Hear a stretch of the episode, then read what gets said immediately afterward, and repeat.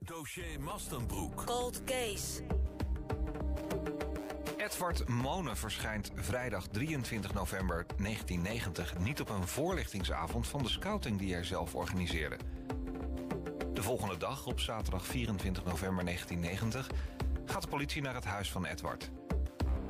De politie treft Edward dood aan in zijn huis aan de Atjestraat in Den Haag. Edward blijkt vermoord.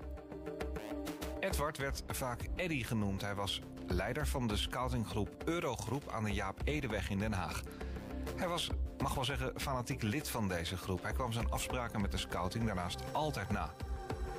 Over Edward was uh, bekend dat hij homoseksueel was. Hij had contacten bij de bekende homo-ontmoetingsplekken... zoals het Haagse Bos en de Scheveningse Bosjes.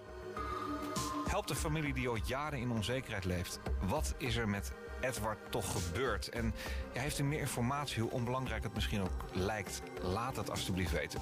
Neem contact op met de politie. Dat kan via politie.nl, via het digitale tipformulier. We kunnen natuurlijk ook altijd even bellen met de opsporingstiplijn. Dat is 0800 6070. Dit is Dossier Mastenbroek op Den Haag FM.